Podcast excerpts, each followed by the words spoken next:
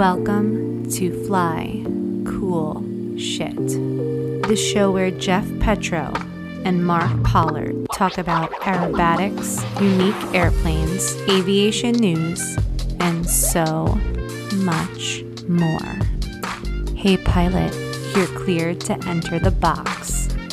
Smoke on.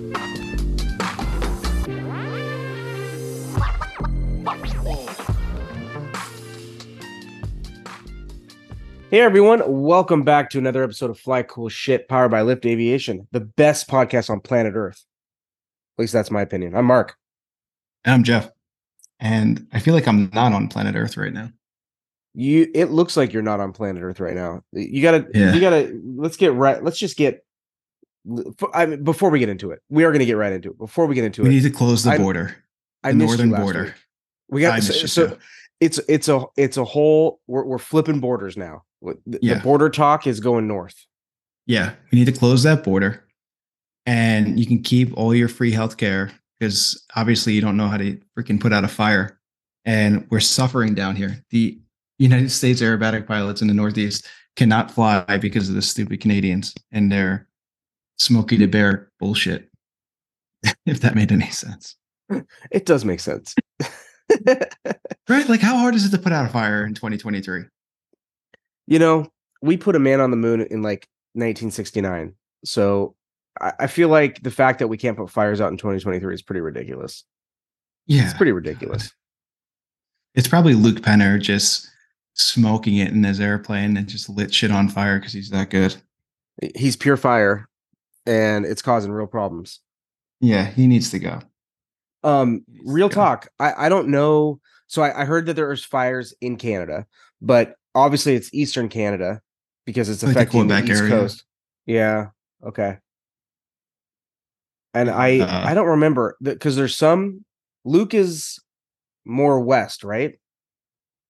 Like he's he's above Um, he's west of Quebec. he's he's above the uh, Corn Cob Commander. Um, Yeah. Yeah, yeah, yeah. he- like right above Lake Michigan, I think. Yeah. around that area. Okay. Um, Um, I hope that I hope that we're way off, and he's like, "You fucking idiots." What the fuck are you talking about? Yeah. Um, but yeah, I know that Ryan he invited me to the con- uh, contest coming up. Um, and he's like uh pretty much uh due northwest of Albany, um, in Canada. So he's like Okay. a two hour flight for me or a three hour flight. Nothing, nothing crazy. Yeah, not, um, not which kind of makes it, you know, like it's more than the French That- fly. I'll just say that, but not crazy.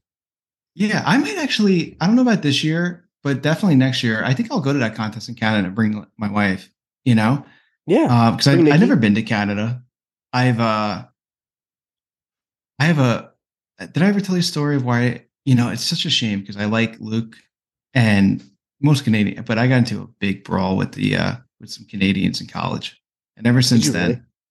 oh god, I was such an ass too. Did I ever tell you what happened? no. Oh God. So I went to um, I went away to college on a scholarship for uh, lacrosse, and the first year I was doing really good, and then I got really badly injured. I still have a hip issue, um, so I couldn't play anymore. Um, and that's when I came back home and went to a local school uh, near my house, and um, it was an aviation school actually. I, it was called Dowling Aviation Dowling College. Um, I went for business management management administration and um had a really great time made some some really good friends and my junior or senior year um you know i was renting a house with some buddies um actually my best friend now um who lives in colorado uh, i met him through dowling and um you know my wife and i we were on a break you know and um i was i was playing the field and there was this girl that i liked and she was working in a bar uh, that was kind of nearby. And uh, we were having a house party or something. It was like Friday, Saturday night, or Tuesday. And I was like, "Oh, let's go to this bar." I think it was called like Tiki Joe's or something like that. It was some total dive bar. Um, and uh, nobody wanted to go, and um, I got a buddy of mine to drive me, so I'm there alone. And Dowling, yeah, I went to a, a Division One school, and I was pretty decent at lacrosse, I will say. You know, I was on the, I made the uh, the Long Island team and did really well. I got good because my bro, I had two older brothers, and I always kind of played against these six foot five giants. So, you know, whenever you play up and play with people that are much better than you, kind of like flying, I guess, you get better. So anyway, so I went there. I was drunk. I couldn't drive, and had a friend drop me off. And um, Dowling happened to have a lacrosse team, which was Division three. And um, I don't know if one of the kids was like just being an ass, but it was probably I was pretty. I was uh, I was drinking. I was like eleven o'clock at night at this point, so we had been drinking at the house and stuff. And I just started running my mouth like a fool. And um, there was like you know 15 division three lacrosse there was the whole team there and me. And i was like probably something to the effect of like you guys suck. Like you don't even know how to play. And uh, um we were outside and um i didn't start the fight and i sure as shit didn't finish it but um i got one kid threw a punch at me and you ever get hit in the ear Oh no, but I know I've heard it. It hurts insane. Dude, this kid threw a hook. He, he started this started up fighting. He threw a hook and he clocked me right like dead square in my ear. Oh, And um, I, I will say I fought back, but it's hard against a lot of people, and I did get my ass kicked. So not afraid to admit that. And um, but yeah, my ear was for like a week, man. Was just it was it was extremely painful. Probably worse than pregnancy and giving birth. yeah, Um, worse than a, easily. worse than the, than a than a cold a man gets. Worse than pregnancy for sure. Yeah. Yeah. So um yeah, I totally deserved getting hit. And um that's why I don't like and they were all Canadian. They all came down from Canada to be on the uh, division 3.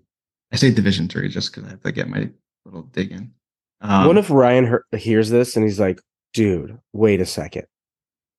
I was that I was at that bar last at that night, and I remember that." Yeah, and I fucking beat the shit out of you. I love these people that like, you know, get into that have been in fights or or talk about fighting and never admit to like if you haven't gotten your ass kicked at least once, like have you really ever fought? for sure, for sure. You know? I I'm Like- not a fighter and I haven't been in fights, but that's that's one of those things. Like, absolutely, you, you have to. You have to win some and lose some. yeah. Shit, you might Um, lose them all. I've lost plenty. Um, but um, but yeah, so that's why like you know, mm, Canada, Canada right now, especially with the smoke. Now they're getting in the way of my training, and I finally started flying like at least like two, three times a week now, and um, can't fly because we have smoke in the air, and um, it's actually I'm not a not a wimp, um, but like you could smell it. Like it smells like you know burnt wood, and Hmm. um, my I don't have allergies, and you know I'm not complaining, but like my eyes are watery and shit. And, no, dude, smoke is um, terrible. Emily it has terrible allergies and it like really susceptible to smoke. And it's it's you know California, dude. We we have fire season. We have a literal season of it, and Yeah. uh, it was okay last year, but we've had some really bad years to where like it literally the air quality is so bad they're like stay in your house. We have air filters in every room. Um, we have like I forgot what it's called, but like a smoke charcoal filter for our furnace when we run the Oh, AC wow. and the heat. Uh, so we put that in during fire season that you know, so it filters out of the house and stuff like that. And it's bad, man. I, I remember, it, dude, smoke Yeah. is is rough, dude. I remember doing flights and that stuff too, where like you're literally cl- like climbing through a smoke layer to try to get above so you can fly. You're like, oh, this is what are we doing? Are you serious? Yeah, That's hardcore. Yeah, it's Um, it's, it's rough, man. It's uh, and, I looked at the visibility. We were talking about LaGuardia, um, because LaGuardia is basically, for all intent and purposes, shut down right now. They're on a ground stop, uh, from what you mentioned. And looking at the weather, it's like one mile visibility. That's that's smoky. If you're getting one statute mile because of smoke, that's Yeah. thick. That's really thick. Yeah. Um, and then the rest of Canada is probably like clear blue right now, like because this in Quebec? you're it's like downwind. the- yeah, exactly. So they're all just enjoying their you know maple syrup shots, Yeah. and uh, they're not playing pond hockey right now. What they playing deck hockey? Deck hockey. Indoor hockey, probably. They're probably slow. They're, Canada is so like latent at times. They probably got like the 1980s style rollerblades with that plastic stopper on one The- heel. The green wheels, like neon Yeah, green neon green. Oh, you're Yeah. right. You are you're with me right now, right? And they're, but they're like they're just squares. They're not rounded yet because they haven't figured that part out. well, that I mean. South Park South Park nailed their wheel technology. Like they they use squares for wheels. yeah, exactly. Yeah. Um, Yeah. And in fact, I don't even know if I like Aaron right now, being the coach of in Canada, just because He's kind of guilty on. by proxy. Yeah. It's just. ugh. Um, But yeah, do we kind of do we kind of consider him more Canadian because he's the coach? Yeah, I uh I think he is Canadian at this point. Might as well be. Yeah. We got to get him on. we Um, we were talking in the group chat a little while ago about getting him on to kind of talk about the team and um things are kind of gearing up, right? Like uh I say gearing up. They've been gearing up, but we're getting closer, I guess is what I should say to advanced world uh worlds and nationals. Things are things are kind of heating up the season. The competition season's you know kind of well underway. Yeah. Um, Um but I wanted to get- ask you we need to get Aaron on. Yeah. I definitely want to talk about Tracy, that contest in California and all that Yeah, you went to. I can't- stuff. But Can't wait to talk about Tracy. what's the deal? Because I'm not an airline guy. Um, so there's a ground stop at LaGuardia. It's like you need a four hour um when you got a four hour in advance if you want to Yeah. land there. But um so what's the what's the automatic land situation? Like what's that all about? What's that called again? Autoland? yeah. What is it? it's literally what it's called. Oh, is it? yeah. Whoops. Um what does it look like? Autoland, Like do you just push a button? it's it's different for uh I'll, I'll explain it for the Airbus. That's just that's the only air I'm I'm gonna go to training in the 737. It's a little bit different with the 737 because uh the 73 has a HUD and you actually hand fly. You don't I don't know if you auto land. Honestly don't know if you if you can auto land a 73. But like in the Airbus, um when you load the correct approach, you have to to sequence the the FMS the flight management system box appropriately. But basically, um, you have to have the right approach. So you have to have a Cat three, Category three ILS approach to a runway, to which LaGuardia does not have for three one. Um, I they do have an RNP Zulu, but that's not a Cat three, and you can't auto land that. The only only approach you can land is a Cat three ILS.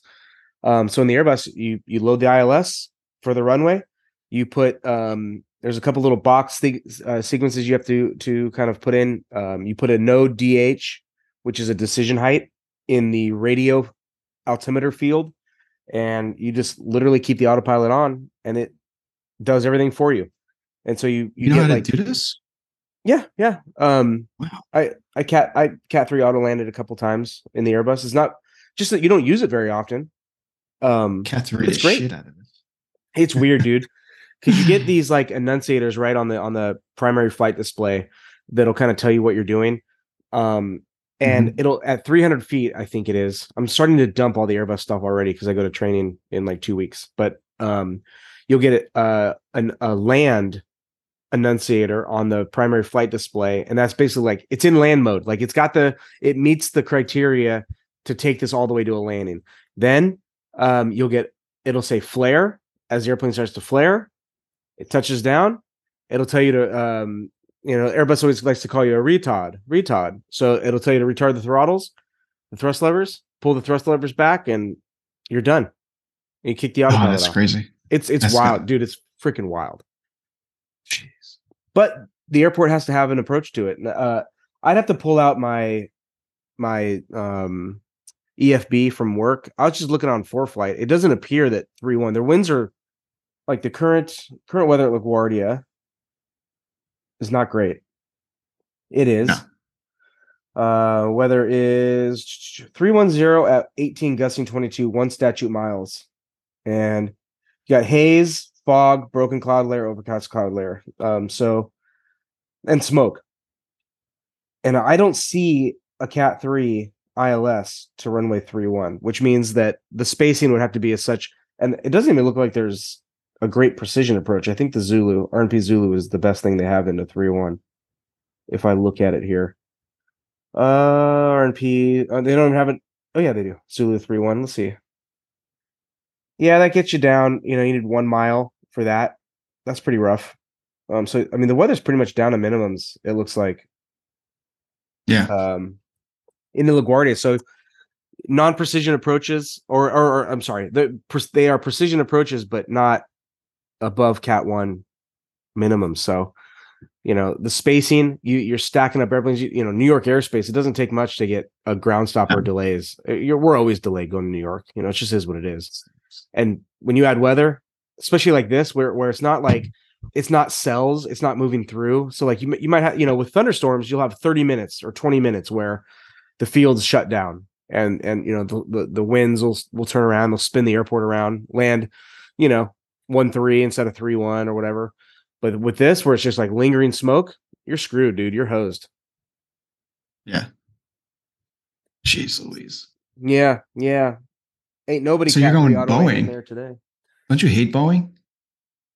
I don't hate Boeing. I, I like Boeing. Um, that this uh, that's a whole other topic of conversation. But the 737 is not an exciting airplane to go fly um, over the Airbus. I'm gonna miss the Airbus a lot. It was the Airbus was a great airplane, but yeah. it's a paycheck. You know, um, it's you get paid to fly. It's the job. I feel like only like the boomers fly the uh the Boeing airplanes. Well, they've certainly been around longer. I mean, the 737's been around for like 200 years. It feels like. I think the Yeah. Wright brothers, like their powered flight, they they flew, and then like when people went to go celebrate at Kitty Hawk, they flew a 737 over, landed in Kitty Yeah. Hawk to to celebrate the Wright brothers flying. Totally agree. Yeah. Yeah. That's when they had ashtrays in the uh in the seats. Oh, you could smoke. You could probably Good drink. times. Yeah, just take a shot of Jack when you landed. You know. Cop, cop a feel on a flight attendant. Yeah. Oh yeah. Not good. You know, it's all frowned upon now. Ah, thanks, Bin Laden. Oh my god. Um. All right. Cool. So we got that out of the way. I tried. You know, like I. The reason why I asked you too is like I want to try to talk about not some not all the time aerobatics because like you know we got we got market share now. We got we got some people listening that are uh We do. they're bussing around right now. Yeah.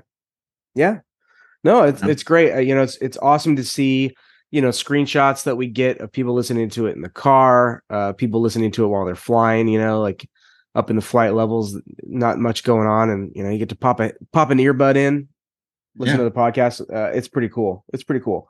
It's been my great. Heat against Canada. How I got my ass Yeah. kicked that. That. Well, That's what I wanted to ask you because you're you're you're you know um I, i'm gonna i'm gonna try to stop using the phrase ramping up because i've been using that too much already but you know you're you're uh within your um your training program right of what you're setting up for Yeah. yourself and, and what you're working on um obviously this the fires affect you um if you could take a, a maybe a 20000 foot view of where you're at right now and how this would affect you if you were trying to go for the team this year. Like this would be pretty detrimental. Like what would you do? Would you be looking I mean, it'd be hard to fly the airplane out somewhere, but would you be looking what would you be doing right now? Or where would your mind go if you're like, "Hey, I, I'm going to be missing maybe a month's worth of flights. Like this is, Yeah. this is the big deal." I think you're looking at it from like a very, um, I'm going to say American, but I, I don't really mean that. But like just a lot of people in America that fly um, competition acro and, and want to get really, really good and, and treat it a little bit more than a hobby. Yeah. Um, they're just running a ton of gas through the tank Yeah. and thinking that that's going to, you know, get them good. I mean, it's going to get them better than where they were, but you know, it goes back to that whole thing with like quality over over quantity. Over and I think it's yeah. it's the same with everything in life you know and from like an aviation standpoint like if you take a, a student who's learning to fly and you know and, and for his private pilot and you spend you, you make it fun but you spend an hour on the ground on what you're going to do and and what to expect and this and that instead of just you know like oh get in the plane like let's go up there we'll, we'll work it out in the air like you know the person who who talked about it on the ground is going to retain and and grow a lot faster as a pilot than the person who's just jumping in and going so you know like right now since the weather broke i have you know i'd say for the past two weeks i've been flying, you know, three times a week. Uh, but I'm like, gosh, aerobatic time wise. I, I'm less than five hours this season into uh, flying flying acro, and like added at five hours, uh, seventy uh, percent is is actually really training and unlimited. The other is either getting G tolerance or you know working on foundational crap. Um, what but, is your found? What is your foundational like when you are are setting out for the new season, getting G tolerance, and this is something that maybe this is actually really worth talking about because um, yeah. G tolerance is something that everybody it's a use it or lose it type of uh, you know physiological event, right? Uh, we all have we, we all have a, a different predispositions to G, G tolerance. Like Rob Holland seems to be invincible, whereas others, like myself, um, even if I don't fly for a month, it may it may not be because of the winter. It just may be like uh I'm gone for work or I just I just happen to not fly for three, four weeks. And then I have to like literally think not think about what I'm doing so much. I mean, I'll do a lot of outside stuff, but you know, my G tolerance might be slightly less and I'll notice it. I'll feel it. I'll be like, oh yeah. man, like I'm just kind of not uh and we all have those days too. Even if, even when we are flying regularly, we all have those those days where it's like, you know what? I'm kind of feeling that I can't push it as hard as I normally do. So what do you right. do um, coming off the winter, coming off of a real season, uh, because you do in the Northeast, and then um, what does that process work uh, workup look like, and what maneuvers do you actually do in terms of warming up for G tolerance and foundational stuff? Right. So, you know, I think the first thing that came to my head uh, since losing, you know, I lost over 40 pounds. Um, so I'm congrats, by like the way. One, that's freaking huge. Yeah, it's it's so funny. And like I have a friend who I love him dearly, but like, you know, it's just that typical story where you're talking about like, oh, let's get a lightweight flywheel, a lightweight battery. And it's like you can yeah, you can get on that treadmill a little bit and yeah. uh and just not have to worry about turning wrenches and get, get, get some weight off the airplane. I, but, I was um, actually listening to this, um, not to take this down a different path, but I was listening to a podcast on auto racing, mm-hmm. and um, they were talking about F1 and NASCAR specifically, and they had an F1 driver and a NASCAR driver on, and they were talking about weight, and they were they got into it pretty heavily on, you know, how ten pounds of body weight, what that equates to in the cars, because you know, especially NASCAR, the cars are so similar oh um, that the only thing you can really do is not be a heavier driver, and they they track all those metrics of like you know because uh, you know, it's not so much. Maybe it's not so much in in the flying world, but when you're talking about shaving a tenth of a second off, like a couple pounds of body weight yeah. matters. Um, and we don't really. It's funny that you mentioned that because we don't really talk about that a whole lot in the aerobatic world. We do a little bit, but it's like as long as it's not unhealthy and you can be healthy enough to maintain a G tolerance, which really, I, I guess, fortunately or unfortunately, you can be heavy, and it almost it's not a that's not necessarily a hindrance to G tolerance, but right performance wise, it's it is a hindrance for sure.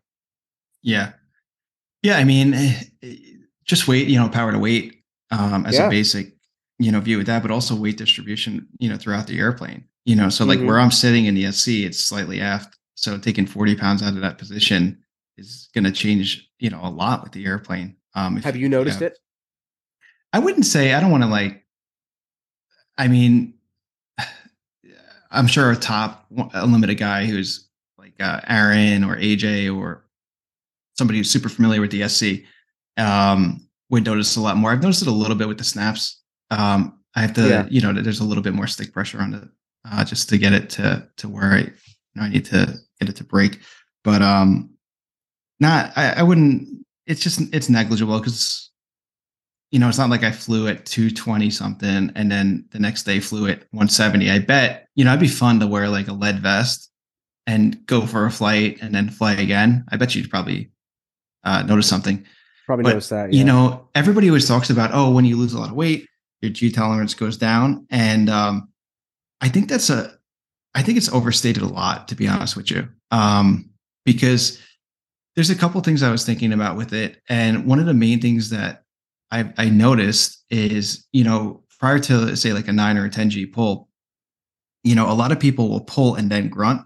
And I think if you strain first before getting to pull, like if you prep your body and tighten it up before you initiate the pull, um, I really haven't had a major issue. And I'm not talking about like being G conditioned for, you know, for the week. You know, if they're not flying for say five, six days, you know, I really don't have too much of an issue um, with those type of pulls. I mean, a big five eighths loop, like say you're on a vertical down and you have to, you know, it's a it's a P loop. So you're pulling all the way back around to, you know, say inverted, it's a, you know, a pull P loop.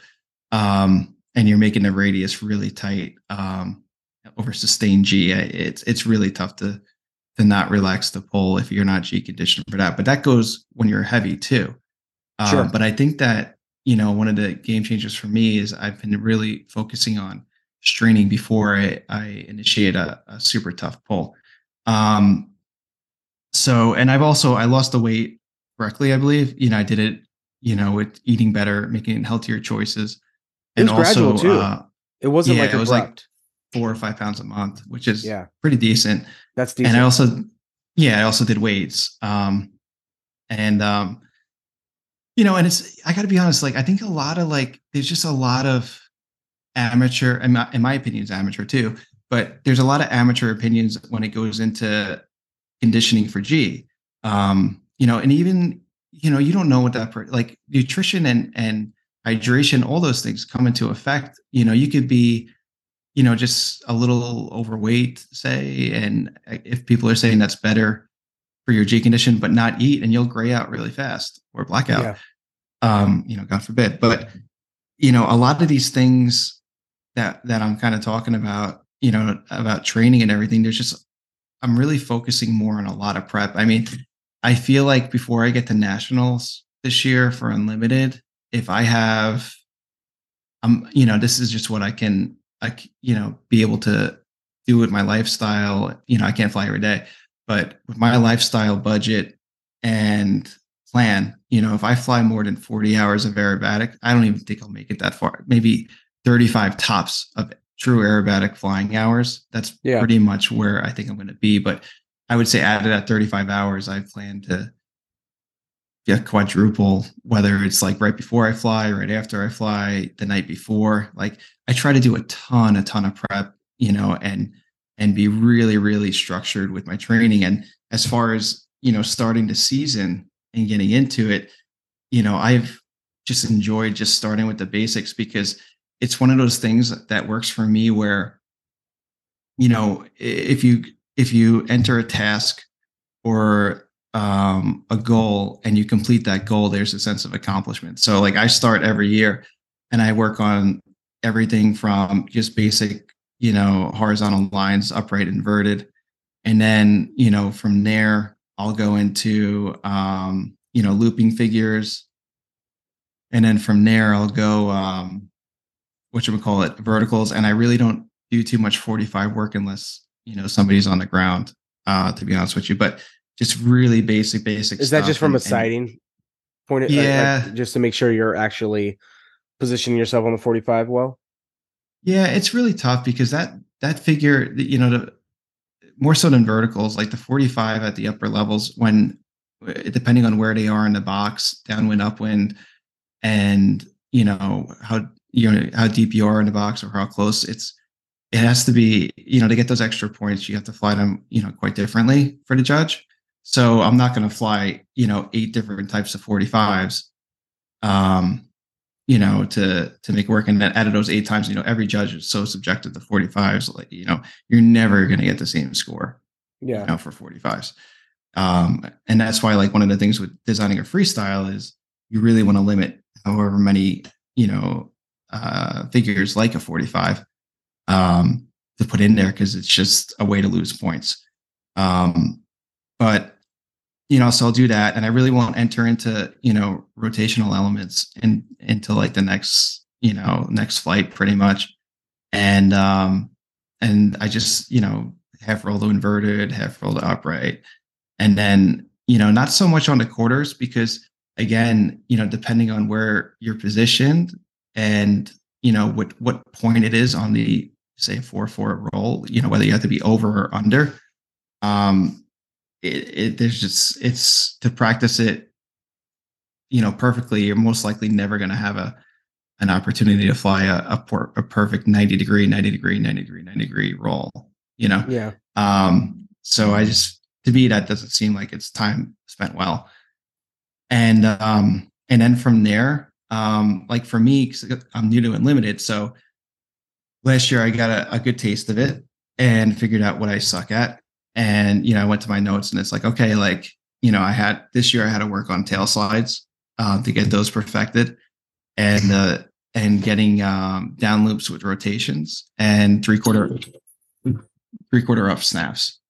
And you know getting them to to to be like correct you know because i'm not especially in unlimited and even advanced like i just i don't i'm not gonna do something and take time away to to be not okay at something but i'm not gonna do it just to like okay whatever. Like i'll stay an intermediate or sportsman at that point.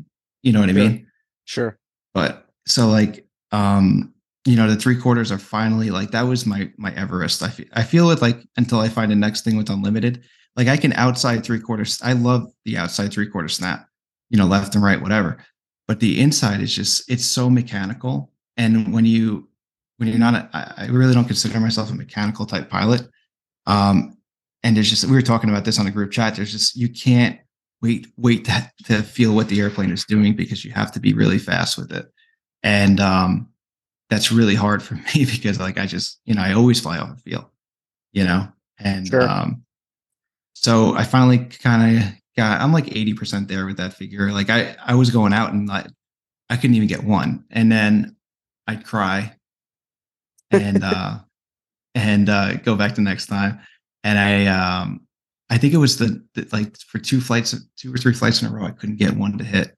And it sucks because like you're paying like all this money and and it's, it's such a frustrating thing. And you you you know you have so much doubt like it's like how long is it going to take? Like geez louise. And then you know i spoke to uh, uh father holland and um, Bobby he gave me some tips and uh i was able to get you know i got one out of the 10 say and then the next flight i got you know uh two and then out of that you know it just went up to like five and then now i'm like i can go out there and i could probably get uh i would bet that i can get at least you know six or seven out of ten to be like you know pretty good. Um i wouldn't say you know near anywhere near like a like a rob or a goody. But um you know I, i'd say it's above average for like a regional.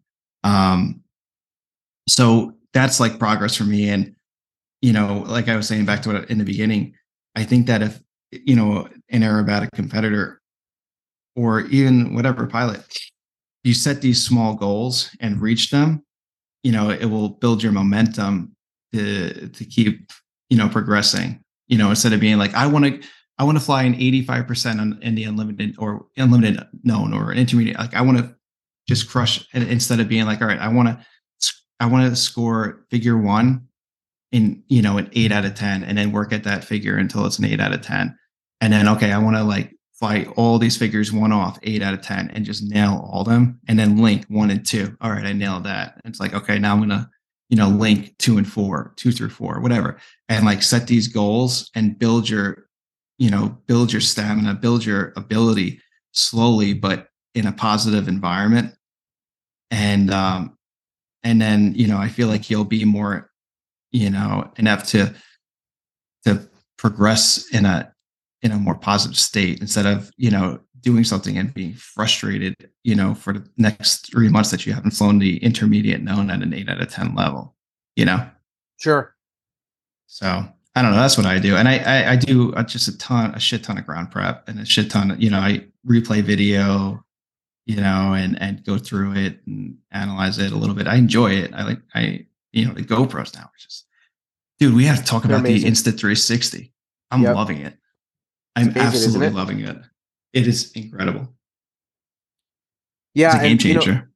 I will say too, like it, it does make sense, and I'm sure everybody's doing it. It's it's one of those things that kind of goes without saying, but like, um, one thing I noticed about AJ at nationals, and then uh, it was nice to see him at Tracy, and uh, he, he kind of d- d- did the same thing there. He's always he talks about figures, and, and I'm sure so many people do this. All right, this is not. I'm not saying anything like unique. I'm sure, but um, he's always talking about figures in a technical uh in a, in a technical form on the ground and always is always like gesturing uh about how to fly a, a maneuver or a figure right? Like he he talks about the technicalities of a figure a lot yeah he's obsessed. in, in conversation yeah like in a good way.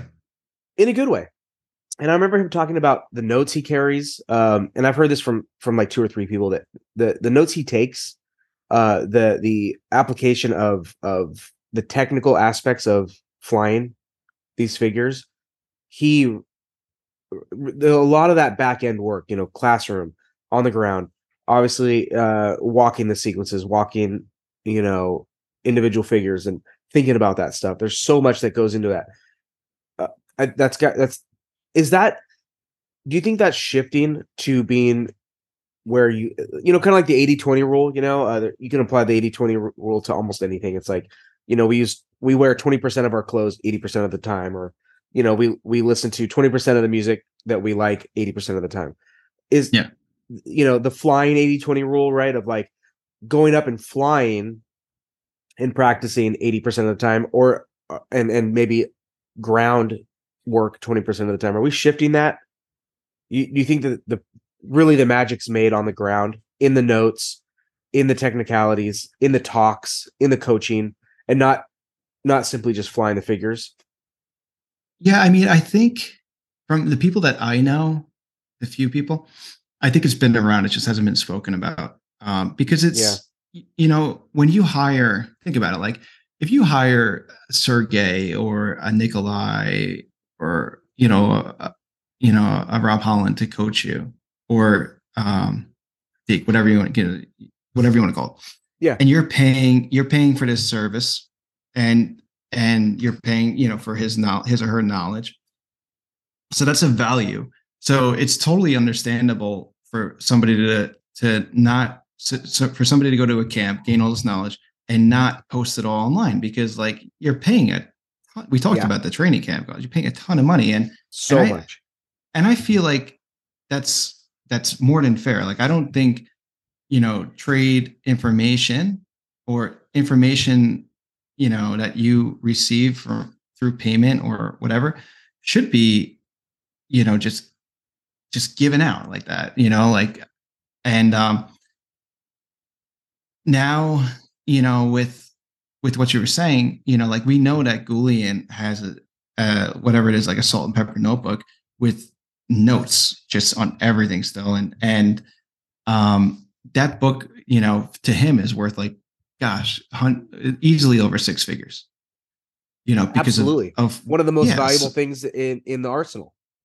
So I think people that put some money up understand the value of what you're saying, like the 80 20 rule um, and it's been it's been done you know you know many time with doing more of a I hate saying freaking French, but more of a French style um, quality training versus quantity. Right. Um, and you know, it, it, it it honestly like it goes back. I think people just got to understand what works best for them. You know, and like with AJ, AJ is a great topic to talk about because AJ, if you look at his sequence card, it looks like something off the pyramids. Like there's it's like all hieroglyph, you know, whatever. And it's just filled. But that works for him. Like that works perfectly for him. And I look at that and I'm like, that I can no, like definitely not. Like that is not me. And you know, unfortunately, I think people that are inexperienced or new to the sport will look at somebody like AJ without him knowing, because it would give AJ gives great advice but we'll see that and go, oh, I'm going to do that because I want to be like AJ. It's like, well, maybe that will work for you, but like you got to figure out, you know, what makes you, you know, concentrate the best or perform the best in whatever state. You know, even like before a competition, I talked a lot about this with Nikolai. You know, where we were talking about eh, the psycho the psychological aspect of you know sport. Like, and you can look at it from all spectrums. But you know, with aerobatics, like, what are you doing before a competition flight? Like, let's forget the week before, right. day before. Like, what are you doing a couple hours before? Does is being around people get you relaxed? Then do that. Does going for a drive, being alone get you relaxed? Go do that. Does walking the sequence till you so you don't think about anything else? Do that. Like you have to figure out what specifically works for you, and and that's what you need to do.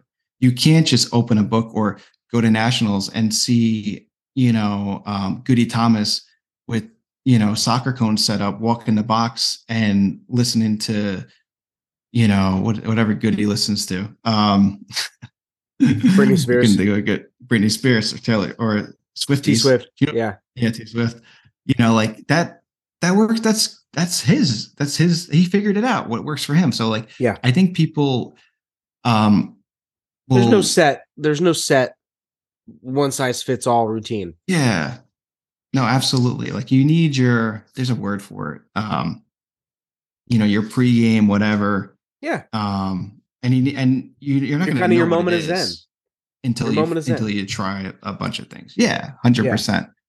But yeah, AJ is like he's so motivated. I mean, he's that's the that's the another great thing about aerobatics is like you go to these contests and you meet these uber successful people and not not economically, it's just like just just great great people that got their shit together and you can you know you just you learn so much from them and and they, to me like when i'm around good people like it it makes me want to do better.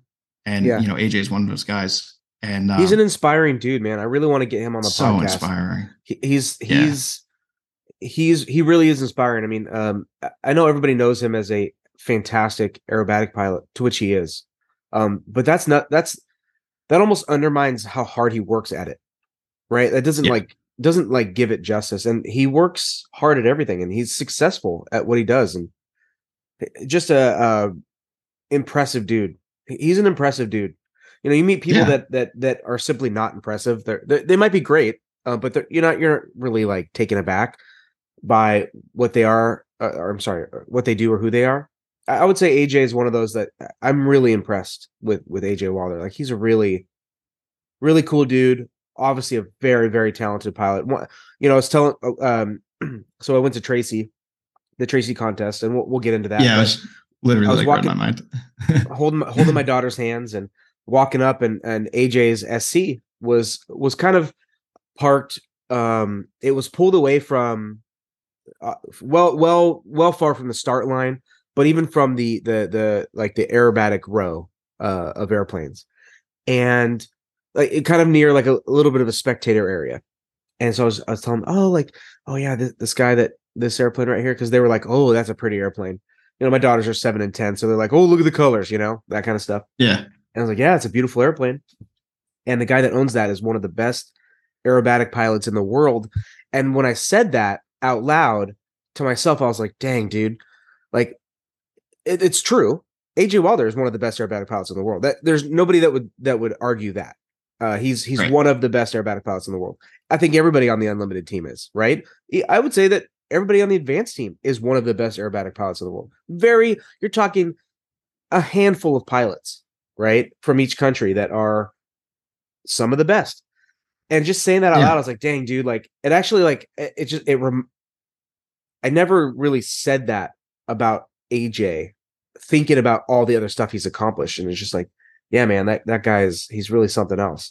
Uh, and I couldn't convey that to the girls, but uh, he was super nice. He, uh, he happened to walk by, so we chatted for a bit, and he got to meet the girls, and uh, it was just cool. AJ's AJ's uh, he's a good dude, and it was obviously fun. Uh, yeah. copious amounts of Jameson with him at nationals, but yeah. Uh, so, how far away is Tracy from you? Uh, driving wise, it's about an hour. That's it. I didn't realize how close that contest was. So that's pretty far from him then, because he's in LA. Yeah, you're so, up by San Diego, right? No, no, San Diego's south of LA. I'm, I'm. you're by Connecticut, right? Uh, I was just so kidding. I'm, I'm east of San Francisco, so I'm like my house is like 40 minutes east of San Francisco, and Tracy is probably two hours east of San Francisco. Oh, cool. Um, but yeah, it you know for him flying wise, uh, from Santa Paula is not it's not a bad flight at all. It's probably honestly it's probably an hour. It, it probably takes him as long to, to fly as it as me to drive. Um, so it's not too too bad, not too bad at all. That's pretty cool. yeah, in fact, that's the Um, first thing he said. He's like, "Dude, I didn't know you were this far north." when he saw me, I was like, "Yeah, yeah." Yeah, man. Yeah. But you're so you went there. Why why'd you go to use because it was just uh something to do with the girls? So, I mean, I really wanted to be more involved there this year than I was. I wasn't able to. Uh, I'll back up a little bit. Um, my wife had planned a Disneyland vacation with another family, and it That's awesome. butted up. uh, It actually it actually overlapped. We were gonna stay until Sunday, and miss the entire contest. And then she's like, ah, you know, like, dude, like six days at Disney Disneyland sounds like a lot. And I was like kicking and screaming. I didn't want to go, and I was like, yeah, six days sounds like a fucking eternity. Can we like peel that back a little bit? yeah, because when the kids are like two and four or under five, it's it's it's exhausting It's a in a good way. Like yeah, but like you're running around, you're carrying them, they're whining, they're always you know, it's like you don't you don't get to sit like you need a vacation after that. I will say that seven and ten was was great ages to take the girls because they could do everything, they understood everything, they loved everything, they weren't over anything. So like you know they see Moana, they're like, holy shit, that's Moana. You know they didn't say holy shit, but um, I was like, girls, look, holy shit, that's Moana, and they're like, holy shit, it is Moana. no, um, but they, shit, they Dad. really enjoyed it. holy shit, Dad, look, it's Moana. Um, but uh, so we ended up peeling it back to do three days at Disneyland, but we did um the first day we kind of stayed at the hotel and there's a water park at the hotel but uh it was and and this isn't the podcast to talk about disneyland i guess but um i ended up having a fantastic time and it actually it, it reaffirmed you know because Tra- tracy's a funny contest because for me because it's too close for me to have any excuse not to go and i'm the i'm the topic of conversation at the contest. Every when i went there everybody that saw me was like dude we've been talking about you all week and i'm like oh great that's that's fucking awesome Oh shit. Um, yeah so I'm the I'm the, the Uh. the butt of all the jokes, which is fine.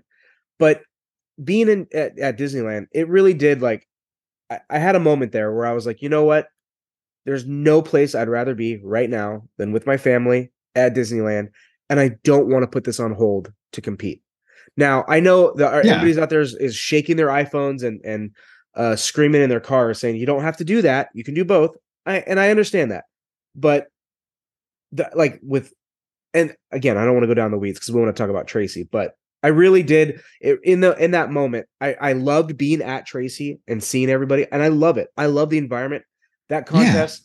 We're gonna We've always said you don't need to fly to go to an airport. Like I, I wish that more people would just go just to hang out, like fly in whatever airplane and just go hang out. and also like you know like i think in all reality i'd probably i'd probably do intermediate. I wouldn't do well but i want to i want to practice. I want to do the legwork and that just takes that takes yourself. dedication. Yeah absolutely. And it would take dedication. And i i maybe you know what when the girls are you know 16 they want nothing to do with me i'll have all the time in the world to do uh contests. But um i was really glad to go to disneyland. It was really fun. Uh, but I Oh, was yeah, really dude. glad that the the um that the trip worked out to where I got back at Thursday night at midnight. So I knew I wanted to drive over Friday and drive over Saturday and, and just kind of hang out for a bit. And so that's what I did. I just I, I wasn't able to like volunteer or like kind of dedicate any time to um you know any time other than just coming out with the girls because I had the girls. Yeah. Emily went to work. So we hung out, you know, ate some smoothies. Uh, they had food trucks there. They had music. Uh, I heard it was sick. super- AJ called me. He's like, I don't know how they did it, but like it was, he was, it makes me want to go. I got to give. Uh, I'm going to give a shout out to Chapter 38 uh, and to Dean Hickman Smith, uh, Jake Carter, Joe McMurray, Dave Watson. Um, and I'm forgetting. a- uh, I'm forgetting a few people, but uh, all the volunteers, all the people that put that that um, contest together. I'm telling you, California is the new benchmark for how together. contests. Dude, they got they have their shit together. You know, Borrego. I always hear high marks about Borrego. uh, down south. Uh, but Tracy is quickly, it's kind of quickly becoming the spot. They had 15 more contest entrants this year than they did last year, which is great. Uh, so it's really well attended. Um, like I said, food trucks. Um, the Chamber of Commerce was out there. The mayor of Tracy came out. The FAA was there and super happy with it. Everything went without a hitch. Uh, everybody was very, very happy that the contest was there. Everybody was happy to be there at the Dude, contest. trophies are look amazing. Go the to trophies are Let's incredible. type in IAC 38, whatever, on your Facebook or whatever. You can see. They nailed shit, it. But they nailed it. So what's the deal? trophies. what's the deal with this now? They had so at every about a contest, there's a, a quote unquote banquet. Um, it's not black tie. Kind of just That's the other thing. the banquet. So- okay. Yeah. Wait, well, before I want you to tell me all about it, but the first, I just have one question because I- Yeah. I know you're gonna answer all my other ones. What's the? It's in the it's in the Patriots jet team's hangar. What's the deal with that whole operation? Is that just like because there's no way somebody's making money from like a five person you know formation jet team. Like, what's this? What's the backing behind that whole situation? Well, most of them are are either airline or retired airline pilots. Randy Randy Howell, who is kind of the head of the Patriots, um, former United pilot. Um, I'm sure there's you know there's sponsors, there's financial backing. They were they were formerly sponsored by Fry's. I don't know who the, the title sponsor is for them now, if there is any.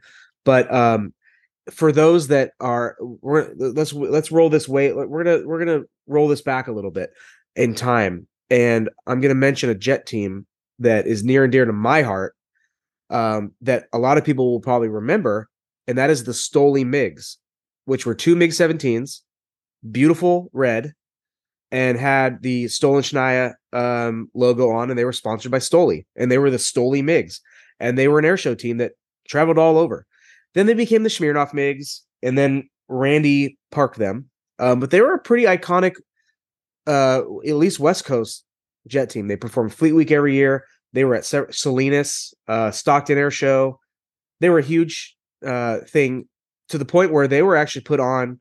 Uh, you know, this is back when we put air show sponsored air show teams actually on posters, and you you would actually see those advertisements places, right? Like you'd be on the street, and there'd be a Stoli advertisement on the side of a bus, and it would have the Stoli Migs, and you're like, holy shit, that's Stoli Migs. That's awesome. Um, I think due to insurance is, is like kind of the last I heard. This is years and years ago, guys. Uh, they they kind of parked those, but those Migs are still in the hangar. In fact, you can see that they still own them. He still flies them every now and again, uh, but they're not part of an air show team uh, anymore. Uh, they're kind of just his, and he plays with them when Mhm. when he sees fit. But I think there was an insurance issue in in terms of insuring that team, insuring those those jets uh, to perform. It became cost prohibitive, which kind of led him down the path of uh, the L thirty nine. By the way, I'm probably speaking completely out of turn here, um, and my plan to sidebar is to try to get Randy on. So Randy Howell and Corey Level have a team called the Sukhoi West demo team, which is a pair of Sukhois that they're going to be flying formation aerobatics uh, with. And they Corey just got his SAT card. They're performing at a show in San Carlos here coming up, uh, a little air show, a little flying air show. I'm gonna go try to see that June 17th uh, Yeah. at the Hiller Aviation Museum. But um, I did talk to them about getting them on the podcast because one for Sukhoi West, that'd be a great thing to talk about. But uh, to talk about the Patriots and to talk about uh, the Patriots Foundation, which is another, uh, which is a foundation they have, a 501c3. I'm sure you know.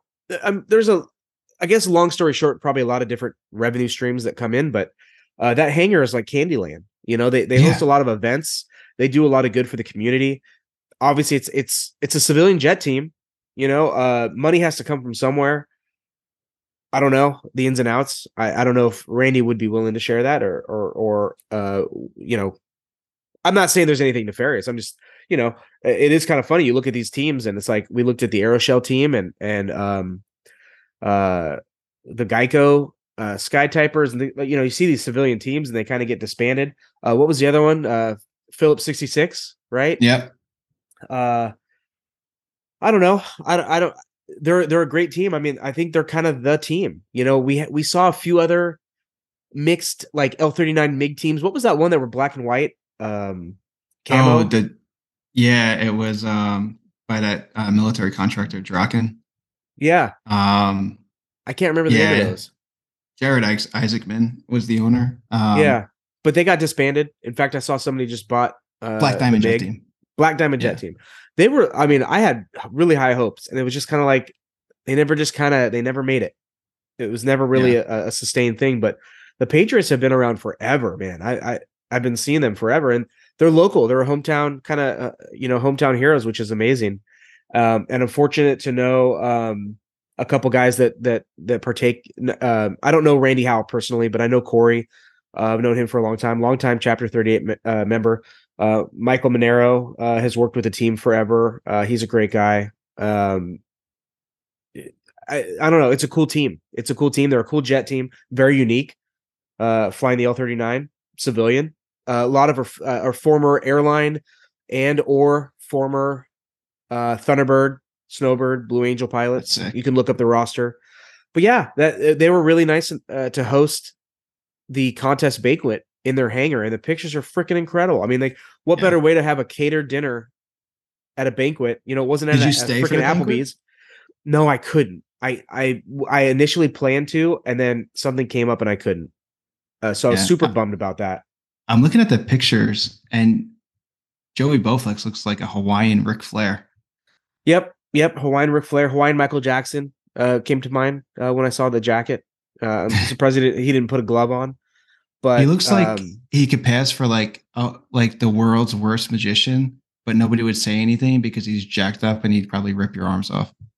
That's just me. no, I saw him. I, I I I I got to hang out with him a little bit. He he is. I think he is more jacked. Oh, he's scary jacked. Yeah. You know, one of these days, I, I, whoever buys his super decathlon, I would check that frame. I would check the fuselage tubing. It's got to be. It's got to be like stretched out. Like when he like stretches his shoulders out, it's got to bend the fuselage. Oh, it's, It's got to. you hear the airplane go. Oh, The airplane goes, "Ow!" oh my Um, god. yeah, I just imagine like everything, like just everything on that airplane that's round and tubular is looks like something off of Bowflex. Yeah, yeah. It's.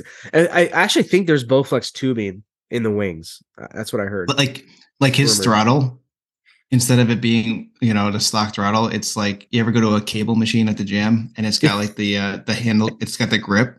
So like Yeah. depending on how he's feeling, he's just you know doing reps on the throttle. It actually also has those pins, so he can control the force of the throttle. So he's like, you know, I'm feeling pretty strong today. I'm like, I'm gonna do 30 pounds for the throttle. Yeah, Yeah, he's like Yeah. un- pulls the pin out and puts it in the 30 weight. yeah. The stick he in his super decathlon is the lat bar, the pull down bar. uh, oh, Joey. Mm. Yeah, he he was in great spirits. Uh, everybody He's there awesome. was super happy. That contest, I'm telling you, um, I know Dave Watson. It's been Dave Watson's dream. I think he wanted to get worlds there, um, to get WAC there. Honestly, that's that wouldn't have been a bad idea. I mean, where I I'm not trying to be a dick, but where they have worlds scheduled, it makes no sense to me. It makes no sense. I mean, I I Here's know the it- problem: the logistics are easier at that location, but like it's I not. actually don't think they are. I mean, think Oh, about really? think about. Oh, you mean even in Tracy, or in uh, Jean? G Nevada, where the WAC is Well, being held, like I guess it's more. It's it's. I'm using quote air quotes here. It's more centrally located for U.S. pilots, but I mean, dude, what's like if you're if you're, well, I I mean I don't. So borrowing airplanes seems to be more of the of the theme now, right? So uh less containering, more borrowing. There's three major airports in the Bay Area. You got uh, San Jose, Oakland, San Francisco that have flights from all over the country multiple times a day. I'm sorry, all, all over the planet multiple times a day. Uh, so airline service is taken care of, and you're two hours away. I mean, Vegas to Jean is uh, it's a little closer, but it's we're splitting hairs here. It's not like Salina, Kansas, where you're like, okay, if I'm gonna fly there from France, I have to fly into. I mean, I don't even know. Like, does Kansas City have flights from Frankfurt? You know, from you know what I mean, or from uh from Paris. They got to go somewhere major, and then another connection flight, and then a four-hour drive to do nationals, it, or if Yeah. Worlds was held there. Uh, I don't know. I, I- I don't know that like Jean is like more optimal in that regard. I guess maybe a little bit. Yeah. I mean, it's tough. I mean, you're always gonna roll the dice with weather, but um yeah, I just I so tell me more about the contest. So you showed up.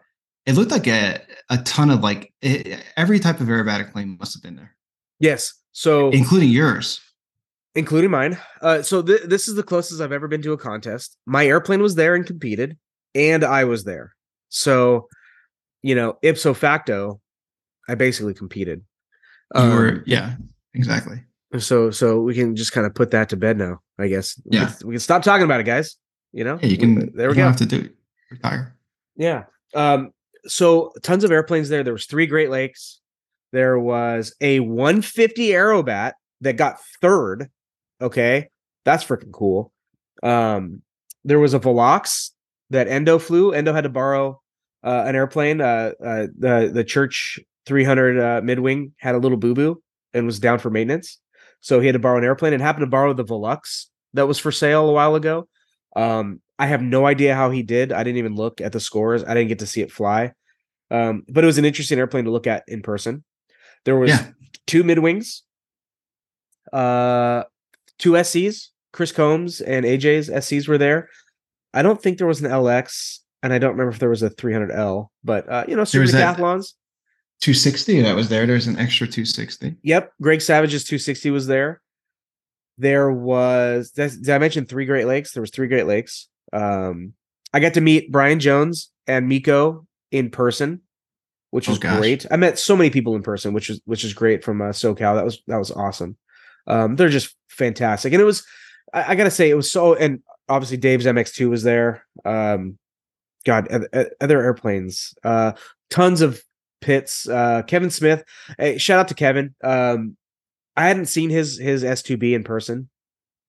It is so clean.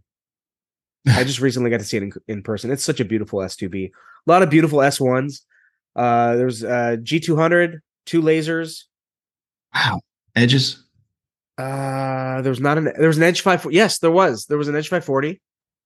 Um, uh, Tom Tom Holmes Edge 540 was there. Gosh, I think It that's pretty like- much rounding it out. Honestly, like if they I'm gonna Bill I'm- Stein showed I'm up in his Swift. Bill Stein was there and watched. And uh, th- this is what pissed me off the most. I see a Swift over there, and I'm like, oh shit, it kind of looks like Bill Stein Swift. And I didn't see Bill at all. You know, there was no Hawaiian shirt wearing. You know, what's up, bros, Yeah. dude? What was around. what was parrot heads called? Who was that? Jimmy Buffett? Just yeah, walking walking around with like a, a like a frozen margarita or a daiquiri. fro- like somehow he has a frozen margarita. that never right. that never gets watery. Yeah, magic yeah, it's always Stein. frozen. in a color Uh, I- glass. I didn't I didn't actually see him, but I, I saw him post a uh later on. He's like, Oh, it's fun to go hang out at the Tracy contest. So you just have, you know, legends amongst legends uh hanging out at, at contests, uh, which is great. It was just such a well attended contest. Everybody was super happy. The weather was perfect. Um, the conditions were great. The the box is a little challenging from what I uh, was talking uh you know to a few people, but the community there uh dude, everybody was just it's just it's the benchmark for how a contest should be run. I'm telling you, it's the benchmark. Live announcements, uh, uh, live commentating, music, Everything that we said to do, they did, and look what happens. Literally. so Literally. really, The community people was should be out there. thanking us. They should be thanking us. Tracy Police was out there, uh, uh kind of giving tours. Um, and when I say well attended, when I drove there, it was hard to find a spot to park this year. Last year, not a problem. This year, literally, I mean, there was tons of cars. There was probably a hundred people, hang, just hanging out, man. Uh, Yeah. Bench chairs, uh, or picnic chairs out, and uh, listening to music, watching the airplanes. Just good. Yeah. It was just a good energy vibe. It was really, really fun, and I'm I'm super proud of everybody that that put their hard work in uh because it showed guys it really did so if you're within an earshot of this podcast and you had something to do with it like my hat's truly off to you i think everybody i think everybody saw it it, it- it was really evident this year that the, there was a step up of last year and last year was great So even No, um, I Miko made a lot of comments, guys. Uh, Brian Jones did too. Just like how well that contest looked and and and went off. So my hats off to you guys. It was really impressive. Yeah. No, I'm honestly gonna make a big. I I can't promise, but I definitely want to see about going. If if I'm flying decent, I'll I'm gonna really try to go. Um, and I think that like if they did a um had like a super D or something similar that you know was for rental, I wonder if people would fly out for that are normally not in that area, like you know, it could be in the, you know, Kansas area, the Midwest or the East Coast, Southeast. And and um, kind of similar to what they did in Texas. Remember they had like that super decathlon contest where people kind of came Yeah. from all over. Yep. And I wonder if Tracy um, would, if they could do that, just have a uh, a super D there for people that jump in and create like almost like you can create a separate category for like tra- the transient sportsman category where like only pe- people from outside of a a 600 mile I don't know whatever the heck you know and um you know do something like that I don't know but um It- that was I'm my really dream. try to go that was my dream uh, when I worked for the flight school uh, that I used to work at. Um, one of I really like I and I've said it on the podcast before, but early on in that in in the relationship with that school, the owner had asked like you know kind of you know what are some things we could do to make the school really stand out and really be great. Um, which in hindsight, um, he didn't give a shit about. But anyway, topic for another podcast. But one of the things I said is that we need to we need to have a really good relationship with IAC 38. Um, and you know, at the time, we had a 300L Super D and an S2C, and I said we need to bring these all three airplanes to every contest on the West Coast and allow people to rent them. You know, Yeah. require require a safety pilot or something like that because you know that's that's a little hard, like to just give somebody the keys and you're completely unknown. But uh, you know, if you got a checkout and in the those airplanes, once a you know you got a ch- an initial checkout, let's say, right? A couple hours with this, maybe you already had extra time, and you get uh you do a flight with an instructor, and then it's like, hey, maybe you do a currency flight every year, but those airplanes are at Borrego, Apple Valley, Coalinga, Delano, Tracy, wherever these contests may be, uh, uh, Willie J. Fox, and you can count on those airplanes being there, and you could pay. Yeah. I actually think that would be kind of lucrative as a flight school owner. Me, you know and i'm just thinking too like you know with this whole international competition stuff like not to say screw screw europe but it's a pain in the dick getting over there and you know the icing on the cake was like the the minimal effort for some or most or a bunch of europeans to come here because they you know with not wanting to ship airplanes.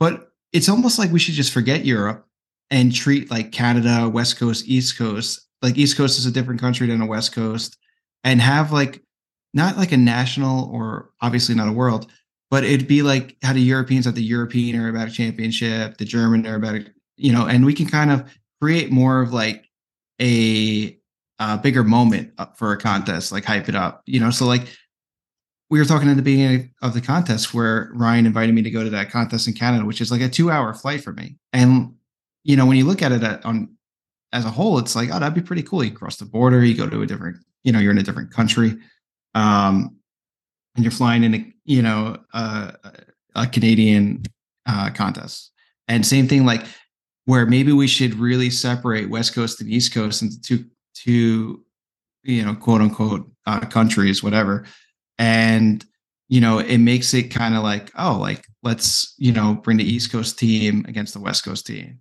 and and do our own type of CIVA, whatever you want to call it. And because I think a lot of people like Rob and AJ and Johnny and and um, you know, even people like Chris Combs that are, are super into it, you know, want that higher level competition, but to sacrifice that much time away from your airplane shipping it and you know, let alone the money just to to get that feeling of of competing at a higher level to go to Europe, maybe we can create that here and create different sections and and championships that way, like at East Coast, West Coast. I mean, similar to the NFL, like the NFC and the AFC.